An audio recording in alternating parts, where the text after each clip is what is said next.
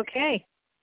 So we were saying yesterday that the entire world, every inch of the world, is under the spiritual possession of some Jew somewhere. And therefore, this strategy of the Alter to bring Mashiach, keep doing mitzvahs, draw the godliness in, draw the Avishter's essence in, keep away from Averus, crush, weaken, diminish, minimize any power of impurity in the world, this strategy really would and will affect the entire world. Because every part of the world is being affected by what some Jew somewhere is doing who's the spiritual owner of that territory. And the Rebbe explains that is why our souls came into this world. A person could think, well, my soul came into this world to to connect to God in this world. The Rebbe says no. The Rebbe says your soul could connect to God on a higher level, not enclosed in a body.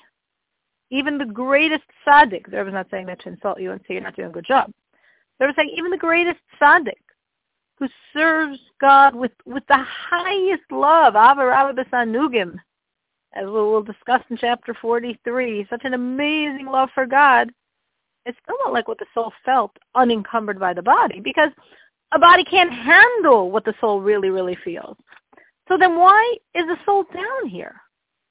The soul is down here in a body, in an animal soul, to correct, to refine, to rectify, to remove the evil from the body and the animal soul, to bring the godliness into the body and the animal soul, to remove the evil from that portion of the world that's tied up with her soul, to bring the godliness into that portion of the world that's tied up with her soul.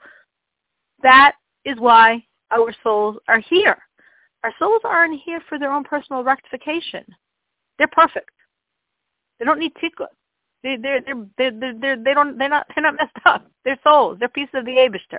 They're literally pieces of God. They are in this world to correct the world to create the reality of Mashiach.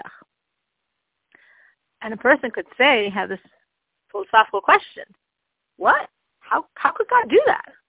How could he take a piece of pure godly energy and put it down in this reality just for something else, like for a world that has to be rectified?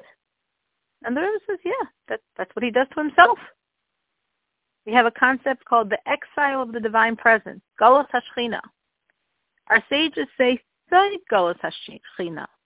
The mystery of the exile of the divine presence, the inexplicable concept that the divine presence could be put in exile, God would do that to himself. Yeah, he would, and he does, because there's a greater goal. And that goal is so powerfully significant. It's the reason for all of creation that's ever been, that for that goal's sake, to create the reality of Mashiach, God will do that to himself. God will do himself as each soul is a piece of himself all of these pure godly energies that are encumbered in, in a physical world and in all the trappings and limitations of a physical world, it's all worth it to achieve that goal. Any questions? Please unmute star six.